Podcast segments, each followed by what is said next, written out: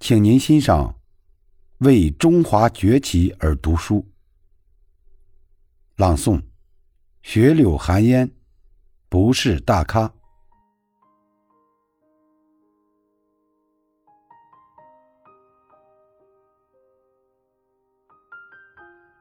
十二岁那年，周恩来离开家乡，来到了东北。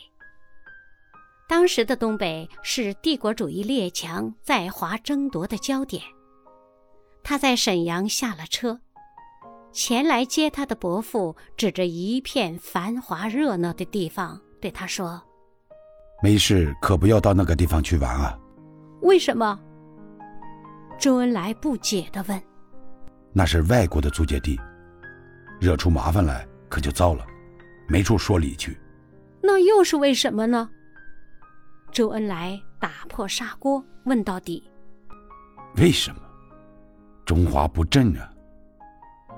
哎。不久，周恩来进了关东模范学校读书，他始终忘不了大伯接他时说的话：“中华不振啊，那是外国的租界地，惹出麻烦来可就糟了，没处说理去。”他经常想。租界地是什么样的？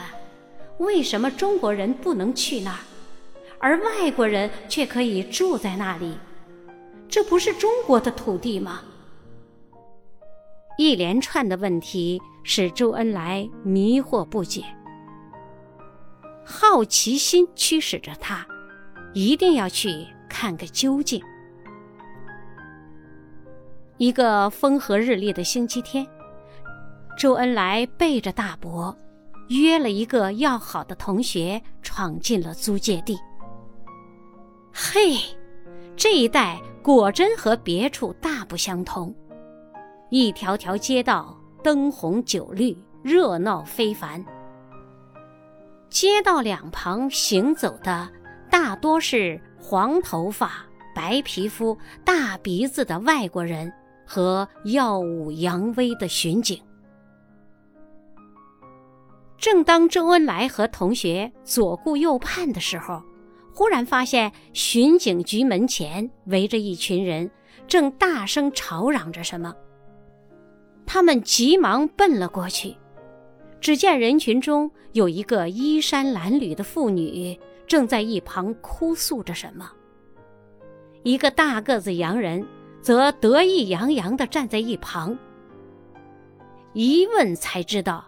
这个妇女的亲人被洋人的汽车压死了，他原指望中国的巡警局能替他撑腰，惩处这个洋人。谁知道中国巡警不但不惩处肇事的洋人，反而把他训斥了一顿。围观的中国人都紧握着拳头，但是。在外国的租界地里，谁又敢怎么样呢？大家只能劝慰劝慰那个不幸的妇女。这时候，周恩来才真正体会到伯父说的“中华不振”的含义。从租界地回来后，同学们常常看到周恩来一个人在沉思。谁也不知道他在想什么。直到在一次修身课上，听了周恩来的发言，才解开了这个谜。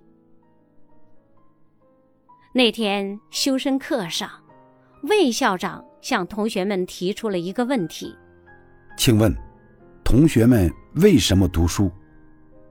同学们踊跃回答，有的说：“为做官而读书。”也有的说，为挣钱而读书，为明理而读书。周恩来一直静静的坐在那里，没有抢着发言。魏校长注意到了，打手势让大家静下来，点名让他回答。周恩来站了起来，清晰而坚定的回答。为中华之崛起而读书。魏校长听了，为之一振。他怎么也没想到，一个十二三岁的孩子竟有如此的抱负和胸怀。他睁大眼睛，又追问了一句：“你再说一遍，为什么而读书？”“为中华之崛起而读书。”周恩来铿锵有力的话语博得了魏校长的喝彩。好啊，为中华之崛起。有志者当效周生啊！